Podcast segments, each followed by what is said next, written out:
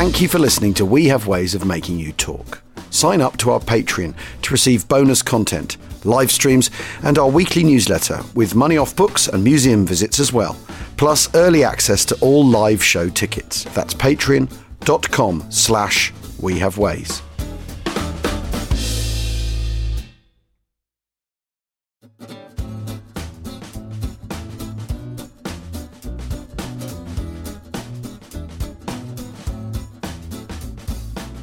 Chapter 44 Summer Madness.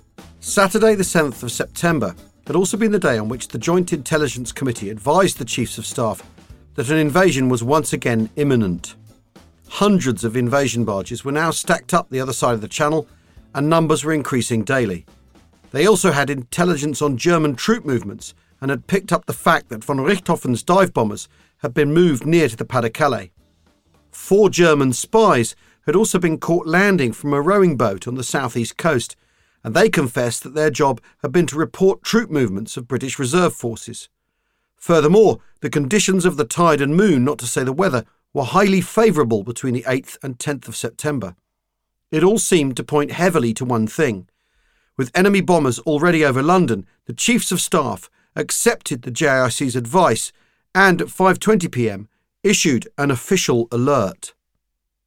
The army was already at 8 hours notice, but General Brooke's chief of staff, General Bernard Paget, now gave the immediate action to all troops in eastern and southern commands, and then at 8:07 p.m. Brooke issued the signal Cromwell, the code word that warned all troops to go at once to their invasion battle stations. Although only a warning, however, the Cromwell signal was issued to all Home Guard commanders, many of whom interpreted it to mean the invasion was already happening. Across countless towns and villages, church bells were rung, calling the Home Guard to arms. In no time, reports were flooding in of German parachutists landing and fast motorboats approaching the coast. Of course, nothing of the sort was happening. Although the British had spent most of the summer expecting German parachutists to descend at any moment, Goering had still not even pledged his precious Fallschirmjäger to the invasion operation, despite OKH's plans for them. There were plenty of boats out at sea, but none transporting German infantry to England. All local naval commanders had been put at immediate notice by night and short notice by day. The 29th Minesweeping Flotilla, for example, had been ordered to lie offshore at Eastbourne as a first anti aircraft line. We made up a barrage line, says Joe Steele, about eight trawlers stretched across the harbour, and as planes came over, we'd open fire with our 12 pounder and twin point fives. As Joe admits, it was not very effective.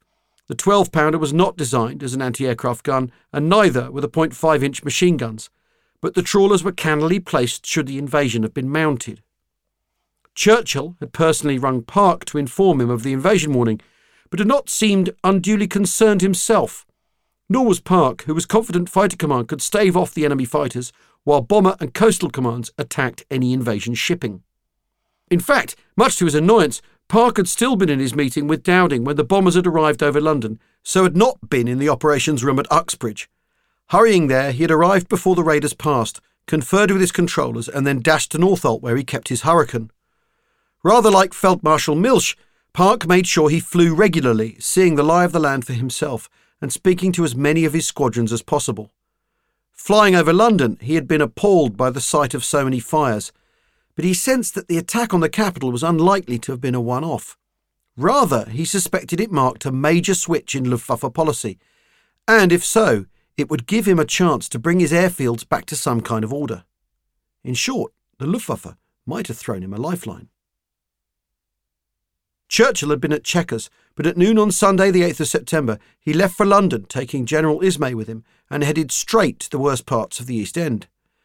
More than 300 had been killed and more than 1,300 seriously injured, but one of the first places they had been taken to was an air raid shelter that had suffered a direct hit. About 40 people had been killed, and now, the afternoon after the night before, the place was still heavy with those searching for trapped people and belongings. As the Prime Minister got out of the car, people rushed around him, crying, It was good of you to come, Winnie, and we thought you'd come. Others shouted out in defiance, We can take it! Give it 'em back! Churchill was profoundly moved. When he had supported plans to attack Berlin, he had been aware of the probable German reaction, but was equally firm in his belief that Britain and her people had to be prepared to accept losses in the struggle against Nazi Germany. Now, however, he sobbed quite openly, the tears streaming down his cheeks. As Ismay struggled to get him through the press of people, he heard an elderly lady say, You see, he really cares. He's crying. As they continued their tour, they saw many Union Jacks flying on piles of rubble that the day before had been houses and homes. Others were little more than skeletons. Fires still burned, and before Churchill left much later, it was evening, and the bombers were returning once more. Ismay tried again and again to get the Prime Minister to leave, but he was in a defiant and obstinate mood and insisted on seeing everything. As Churchill finally agreed to head back to Downing Street, a shower of incendiaries fell just in front of them. It was a long journey, the entourage struggling to get back through the narrow streets, many of which were blocked by houses and buildings having been blown across them. At around the same time that Churchill was struggling through the streets of London's East End, across the sea at the Biscay port of Lorient, the newly refurbished U 48 was slipping from her moorings and heading out on patrol in the Atlantic. The submarine was one of the most famous of all U boats, with a record breaking number of ships to her name. She also had a new skipper, her third in a year, Kapitänleutnant Heinrich Bleichrodt, who, aged 30, was new to command and had only one combat patrol to his name. He had a lot to prove. So did all Admiral Dönitz's U boats. They had to prove that even if Sea Lion could not be launched, there was still a way of bringing Britain to her knees. Also on board was a new first radio operator, or Funkgefreiter, Rolf Hilser. Just 18 years old, Rolf had only recently been promoted, having been on a course to Pillau Signal School, where he had learned about the latest radio and sonar equipment and how to operate it. Like Hans Ekkehard Bob, Rolf was from Freiburg in the Black Forest, about as far away from the sea as any point in Germany. His father, however, had been in the Navy in the last war, where he had served on the battleship Friedrich der Grosse at the Battle of Jutland. All the same, Rolf might never have joined the Navy at all. In August 1939, he had been called up and posted to the 214th Anti Tank Regiment in Frankfurt. One morning, whilst on parade, all those who were single and under five foot eight inches were asked to step forward. Since Rolf was both, he did as he was told. Only then were they told they had just volunteered to join the U boat arm. Nobody was keen, says Rolf. We knew what was coming. After training on U 67 and having completed his signals course, he was sent to Lorient towards the end of August, along with another new member of the crew. Spotting an officer down at the harbour, they asked to be directed to U 48. In fact, the officer was their new captain, Heinrich Bleichrodt, who shook hands and directed them to see the Oberbootsmann, the ship's mate. On board, there were allotted bunks, and Rolf had a chance to look around his new boat. He was impressed. With the refit, U 48 could have been a brand new submarine. Now, with dusk turning to night, U 48 was heading back to sea. Two minesweeper escorts led them out of the harbour and out into the Bay of Biscay, but after an hour and three quarters they turned back. They flashed their lights, said Rolf, and wished us good luck and good hunting. The bombers returned to London the next day, Monday, the 9th of September. Amongst those attacking the capital was Peter Stahl. He had been forced to sit around kicking his heels waiting for his Junkers to be repaired, but although it was still not ready, he had been given the oldest sledge in the Gruppe and told to fly in that. Taking off from Chievres, they climbed through cloud, the machine scattering somewhat. His canopy was icing badly, but when they emerged into the sun, he realized he was leading the Gruppe and so remained in that position. They then formed up with the other bomber units over Lille until there were at least 200 bombers, and then later, as they reached the French coast, the fighters joined them too. Peter found that flying an individual plane amongst such a large formation gave him a sense of security.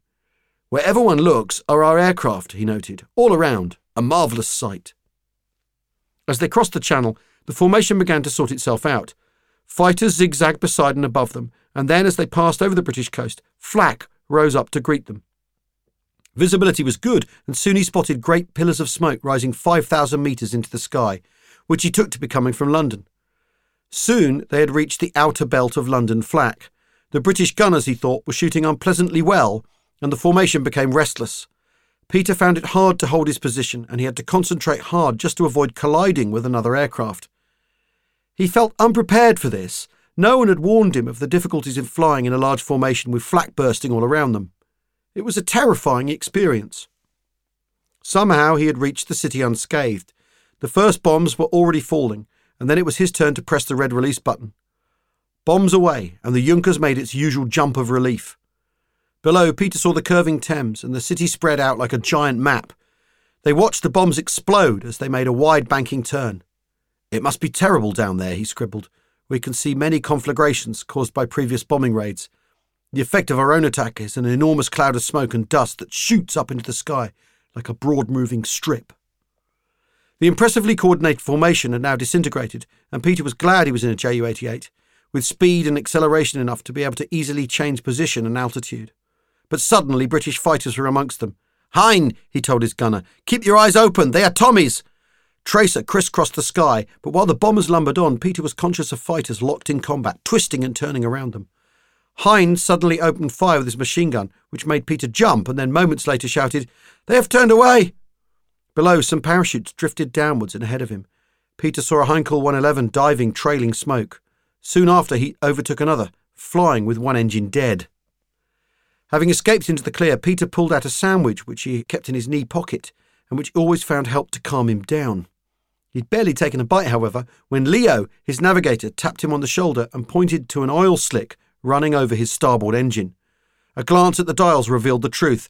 He had already lost 80 litres of oil, leaving just 10. A bullet or simply an old engine? He wasn't sure, but he now had no choice but to shut the starboard engine down to avoid it seizing. They staggered on, Ten tenths cloud cover helped conceal them, but once again icing up of the canopy was causing Peter problems. Now dependent on his instruments, he dived gently down through the cloud. As it darkened, he knew he was near the base, and they emerged only 400 metres from the ground. Immediately, they spotted an airfield, Amiens, which would do, so Peter restarted the starboard engine, hoping there was just enough oil to enable him to land. To their great relief, all went well. We touched down, he wrote, the wheels rumble over the airfield until we come to a stop and I can switch off the engines. Our first trip to London is over. Later that night, the Luftwaffe hit the city and West End. The next day, the planes were back again. Portsmouth and Southampton were also hit. Once again, London was bombed at night. Air Vice Marshal Park's hunch had been right. A clear pattern was now emerging, and on the 11th of September, he issued another instruction order to his controllers. The enemy, he pointed out, had stopped the practice of carrying out two or three separate attacks by up to 300 aircraft a day, and instead was now concentrating three or 400 planes in two or three waves following in quick succession, the entire engagement lasting between 45 minutes and an hour. Before, he had been forced to meet the large numbers of disparate raids with whatever he could scramble, fighting over a wide area, but now he recognised that it should be possible to meet the enemy at maximum strength employing squadrons not in large wing formations but in pairs, each independent of the other but operating in tandem, and rendezvousing over a base decided upon by the group controller. Sector controllers were to inform the group controller the moment a pair of squadrons had rendezvoused. The group controller would then lead those two squadrons to a raid, leaving the remaining squadrons in a sector to the sector controller.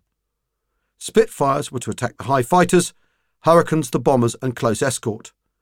Learning from the Germans, Park also told his squadrons to dispense with the Vic and to fly in a more loose, line abreast formation of four instead. In issuing these new orders, Park was demonstrating just how adaptable he was, revealing a commander who was prepared to make decisive operational and tactical changes according to how the battle evolved. Surprisingly few shared this attribute. However much Park and Dowding may have viewed the change of German effort as a respite for their airfields, it did not feel that way to the men flying to meet these colossal German raids. On the 7th of September, 92 Squadron was posted to Biggin Hill, now one of the world's most bombed airfields. Tony Bartley had been on leave and returned to Pembrey to find everyone gone, and with them his V8 car. It was too late to head to Biggin that night, so he stayed at Pembrey, too excited to sleep. It never occurred to him that he might be killed. He was flown up the following morning, the 13th of September, in an Anson. Circling over Biggin, he saw a bomb scarred mess, roughly patched craters on the grass and tarmac runway, and ruined, blackened buildings. The ferry pilots landed and rolled over towards some Spitfires, which, Tony realised, belonged to 92 Squadron. Without even turning off the engines, the pilot bustled him out of the Anson, which then sped off again as quickly as possible. Several of the pilots greeted him cheerfully, including his friend Brian Kingcome. We shoot Huns all day, dear boy, Brian told him, and get bestly drunk at night. The station stores had been hit, so they had begun helping themselves to whatever they wanted. Brian had taken two of everything for a rainy day and advised Tony to do the same. Just then, Ack guns opened fire as a lone Ju 88 emerged through cloud and disappeared to the south, on this occasion, ignoring Biggin. What does one do on these occasions? Tony asked. Being at an airfield coming under regular attack was a new experience. Just put on a tin hat and strike a hostile attitude, Brian suggested. His car, Tony now discovered, had been wrapped around a tree a couple of days earlier by Norman Hargreaves. He'd been drunk, but had been let off with a one pound fine. I'll fix him for this, Tony told Brian. Been fixed already, poor chap, Brian replied. On the dawn patrol yesterday. In fact, there had been quite a few changes already. Another pilot had been killed the day before, and a further one shot down. On the ninth, Alan Wright had been badly shot up, but had spluttered back, and two others had been shot down and wounded. Bob Stanford Tuck had been posted to command 257 Squadron, and Alan had taken over Tuck's flight. The new CO, Squadron Leader Philip Sanders, was also out of action, having set fire to himself accidentally with his cigarette lighter. A quick lunch in the crew room at dispersal was interrupted by another lone raider. Everyone dived for cover apart from Brian. This gives me the most terrible indigestion, he muttered. They were stood down later, having not flown, so Tony found his new digs. The mess had been bombed out, so they were in army buildings a bit further down the road. Tony raided the stores as suggested, taking various items, including a spare parachute, and making sure he chatted up a WAAF packer first to make sure she did a good job. Dinner was in the old army mess, and as they ate, the German bombers roared overhead on their way to London. After dinner, they decided to go to the White Hart pub at Brasted, a couple of miles down the hill. Alan was the only one not to join them, preferring, quite sensibly, to remain sober as far as possible and get his sleep. The rest headed off in the squadron truck, everyone yelling in unison, 92 Fighter Squadron, at the tops of their voices in response to the sentry's challenge. Through the gate, they drove at breakneck speed down the narrow roads to Brasted.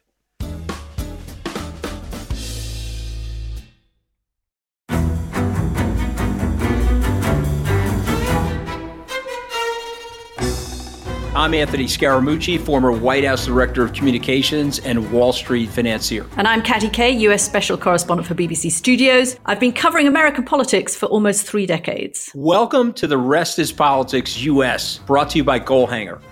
Go on, tell us, were those donations you made, like Obama in 2008, was that idealism? Were you hoping to get something out of these campaigns that would serve your own business interests, for example? So I think this will either make this podcast incredibly successful, Katty, or people will be horrified and they'll shut it off right now because I'm going to be very real with you. The Obama donation, I had gone to law school with President Obama.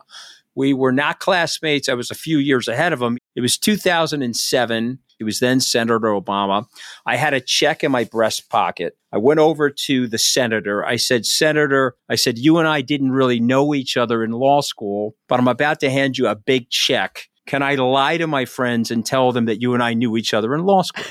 Well, Obama looks at me, had the best smile in American politics since Jack Kennedy. Forever. Yeah. He lights up. He looks at me and says, I'll tell you what, if you double the amount of the check, we'll take it back to Hawaii. Okay.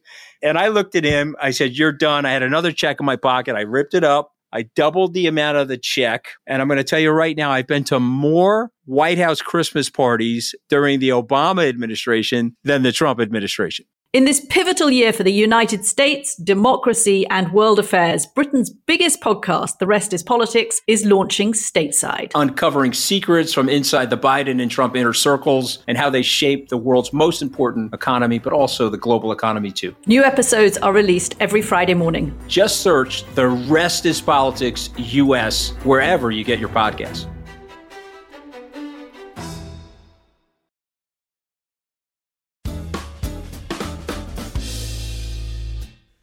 In the pub were two identical and striking twins who were quickly introduced to Tony as the McNeil sisters. They seemed to know all the pilots, and in no time pints were being poured and liberally handed out. Who's paying for all of this? Tony asked. Don't know. Who cares as long as I'm not, replied Brian. The natives are very friendly. After they'd down a number of pints, the landlord called time. One of the twins suggested they head to the Red House. Everyone seemed to be keen on that idea. Tony was game, although he hadn't the faintest idea what the Red House was. They piled back into the truck and, after a short drive, pulled up in front of a fine old manor house. At the door, the twins were already waiting for them. Tony was shown into the drawing room and given a very large whisky. Someone put on the radiogram, and another pilot grabbed one of the twins and began to dance. Several hours and bottles of whisky later, Tony thought perhaps they should be heading back. Geoff Wellum had been sick, all of them were drunk. Tony could not help wondering how on earth they were going to make dawn readiness. He was woken by his batman at 4:30 a.m. with a cup of tea. In the corridor, he bumped into Wimpy Wade, who had put his uniform on over his pajamas. Outside it was cold and still dark. Somehow the pilots managed to converge in the barrack block, wearing an assortment of jackets, pajamas, roll neck sweaters, and scarves. Silently they clambered into the truck and rumbled up to dispersal. Spitfires stood silently silhouetted against the thin dawn sky. In the middle of the dispersal hut was a stove, which had already been lit by the duty ops telephone operator. Around the walls were the pilots' day cots, iron single beds. Tony put on his Mae West, then went over to his own aircraft and chatted to his fitter, Wallace, who was already checking her over. Each pilot had a fitter and rigger to look after his plane. Complete trust in these men was essential and usually justifiably earned. Wallace assured him his spit was running like a bird.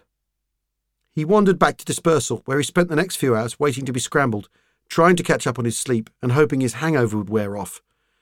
He was eventually scrambled three times that day, but it was in the last sortie that the squadron intercepted the large enemy raids heading for London. Two more of their pilots were shot down and wounded, but that night, having been stood down, they had dinner and once again headed to the White Hart.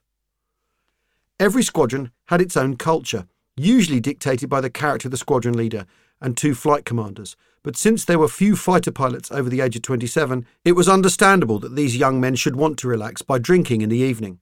Some pilots never drank a drop. Others, like Alan Wright, were sufficiently of their own mind not to be swayed by any kind of peer pressure and would only join in when they felt like it.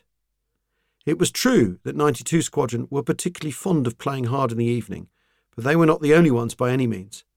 B. Beamont and the 87 Squadron pilots would be down the pub most nights, as would those in 32 Squadron. We used to booze dreadfully, says Pete Brothers. One day they were stood down because of low cloud and rain, so they went to the mess and got pissed. By early afternoon, however, the sun had come out and they were suddenly called to readiness and then scrambled. I shall never forget taking off and thinking, that button, turn it that way, switch on gun sights. We were all absolutely tanked. Mind you, when you saw black crosses, you were instantly sober. There was always Benzedrine, which some medical officers would hand out more liberally than others. In 92 Squadron, Bob Holland was notorious for taking the drug in order to get himself going in the morning, although most pilots with sore heads found that a few deep inhalations of oxygen were enough to clear the head. For Pete Brothers, as for others, the boozing was done because it was fun and they were young and because they could. But it also helped them not to dwell on things too much. The camaraderie of wartime is something that cannot be understood by someone who's not experienced it. A squadron, or staffel, was a very close, tight knit bunch of young men. Most preferred to put the losses out of their mind, but it was not always that easy, especially when it was particularly close friends or even family. On the 12th of September, Arthur Hughes learned that his brother, Dave, a Hurricane pilot with 238 Squadron, was missing. Two days earlier, Arthur had been given an overseas posting to help a Free French squadron in West Africa. In the knowledge that he had miraculously survived the current battle, he had been looking forward to his sister's wedding that coming weekend. He knew this meant his dear brother was dead. Poor Kathleen, poor parents, he scribbled. His brother would have been 23 in two weeks' time. This is the end of my youth, and who knows what the future will bring. Arthur did not record whether he drowned his sorrows that night, but certainly the drink helped most people. You anaesthetise yourself with a good old jar of beer, says Tony Bartley. You flew all day and fought all day, and then you played all night. Bomber crews would spend a fair amount of time drinking too. Andrew Jackson and his crew would invariably head to the pub once they knew they would not be flying that night. Arthur Hughes would often go to parties in King's Lynn, or there might be a big drinking session in the mess. One evening in August, a spontaneous mess party developed, and they all got so drunk they began playing High Cockalorum, which involved one team getting in line, each man's head between the legs of the man in front, and then members of the other team taking a running leap and trying to land as far along the backs as possible. Inevitably, there were injuries, one of them cracking his skull open, which required three stitches. This morning he was very perky, jotted Arthur the next day, and claimed never to have felt better. Luftwaffe pilots would drink in the evening, but by and large there was not quite the same degree of careless abandon about their drinking sessions as there was in the RAF. Siegfried Bethke felt there was an important difference between the two sides that summer. They knew exactly what was at stake that summer, he says. Our motivation and conviction was of a different dimension. We wanted to be successful, but we didn't have a national goal. The Luftwaffe pilots and crews were also more disciplined, more sober in their approach. Luftwaffe Staffeln would not have been allowed to go out on benders if they knew they would be flying the following morning. It would not have even occurred to them to do so. This did not mean they were completely abstemious, however.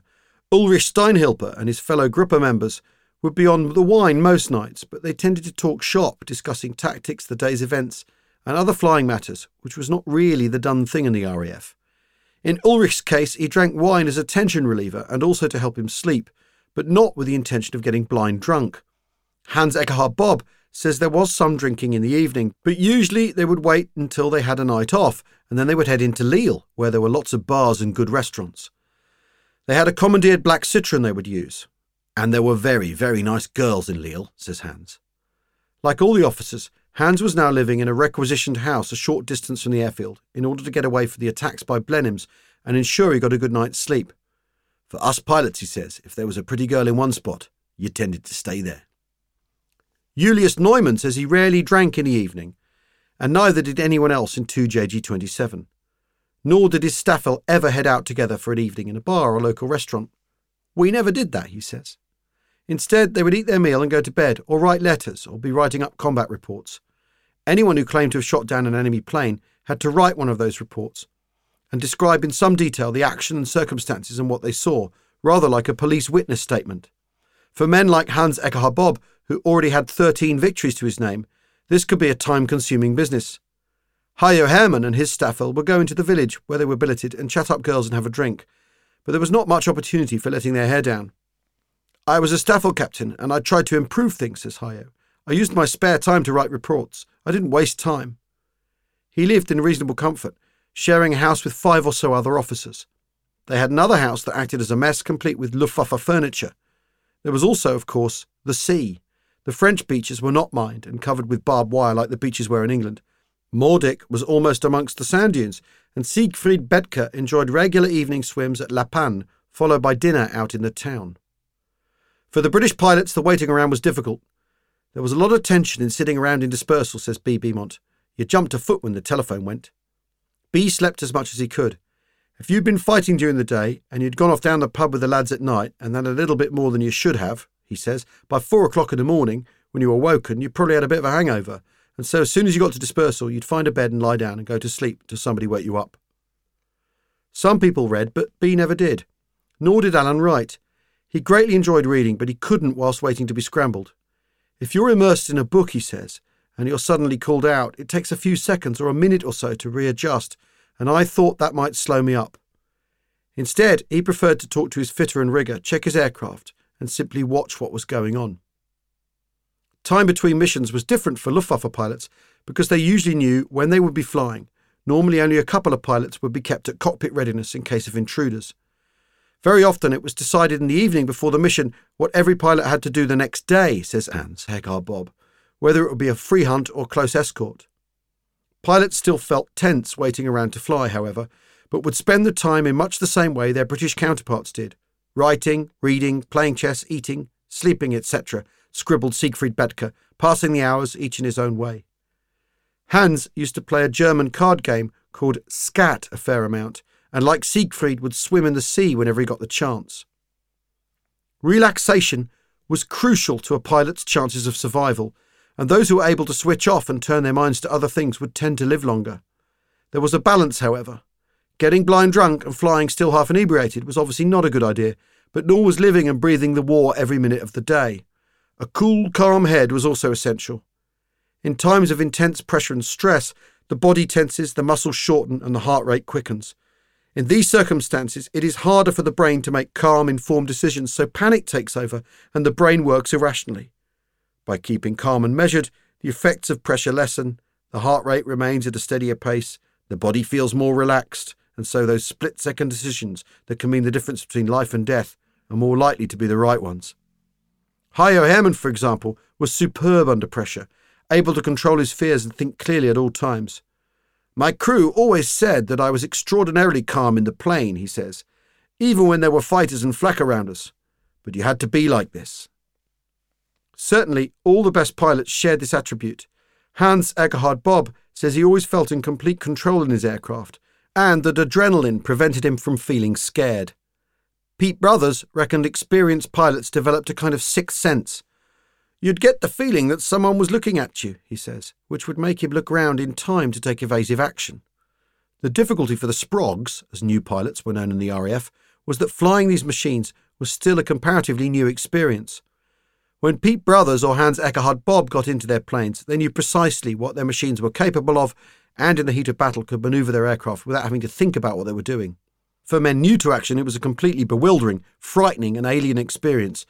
And apart from the especially cool headed, most tended to panic, then not to be able to make informed decisions, so they were invariably shot down. Familiarity with one's aircraft combined with experience also helped the better pilots to get more from their machines. Pete Brothers was fortunate enough to be taught by a First World War ace who told him that when he was about to black out, he should put his head on his shoulder, which stopped there being such a direct flow of blood from the head. It slows the blacking out process down, says Pete, enables you to pull another couple of G before you pass out. I used to tell the chaps in the squadron. He also learned other tricks. Suppose you see Tracer passing on your left, he says. The instinct is to turn away from it. The chap who is shooting will have noticed that he's flying to the left of you, and he will be correcting his aim. Trick him, go through where he is firing, and you'll collect a few holes, but you'll throw him off his aim. Pete always used to wind a bit of rudder trim so that his hurricane was always yawing or crabbing slightly. He felt it helped put any would be attacker slightly off his aim. Pete believes that experience was the key to survival and points out that in 32 Squadron, not a single pre war pilot lost his life that summer. People were shot down, he says, but no one was killed. It was always the new boys that got the chop. In many ways, he was right, but battle fatigue was also a merciless killer. Fighting was tiring, says Bee Beamont. It was all cumulative. The weeks went by and the pressure never stopped, and then there was the loss of your colleagues. It was precisely this cumulative effect that was now beginning to seriously take hold of the Luftwaffe pilots, especially. The new boys arriving were green and undertrained, but the experienced ones were being flown into the ground. This was because commanders like Kesselring and Sperrle had no choice but to keep them flying. It was true that there was little proper understanding of combat fatigue, and this did not help the pilots' cause, but the main reason for pushing the pilots so hard was that the Luftwaffe had been given the task of destroying the RAF, a job that required a force far larger than was currently available. The increasingly desperate shortage of new and repaired aircraft made the situation progressively worse because no Sprog would be given an aircraft above a more experienced pilot. So, the older hands had to fly on and on and on every day without let up, only bad weather would spare them from combat sorties, and even then, if the weathermen thought the skies might be clear over England, they might still be sent over. These missions would be called a Mülleinsatz, a rubbish action. We used the phrase to refer to actions that were not only unreasonable, recorded the 9JG 52 diarist, but also pointless because the weather was so bad. We began to feel the fatigue and the tiredness that comes with living under constant threat, noted Ulrich Steinhilper. Adrenaline would keep them going during combat. We would feel the relief of returning to base, but would then have to cope with the emotions of having lost friends and colleagues, knowing also that within minutes we'd have to do it all again. It was the relentlessness that was so difficult to deal with, the lack of time off, and the lack of any real release of tension. It was true that the German pilots did not have quite the same anxiety of waiting to be scrambled, but this was small consolation. There was the exhaustion of combat flying married to an anxiety on every sortie of not having enough fuel to get home. We only had ten minutes to fight, says Julius Neumann, and then we had to go back. It was all too easy to misjudge that narrow window. Many a pilot flew back with his fuel gauge on empty, every passing second racked with tension that he might not make it. Plenty did not.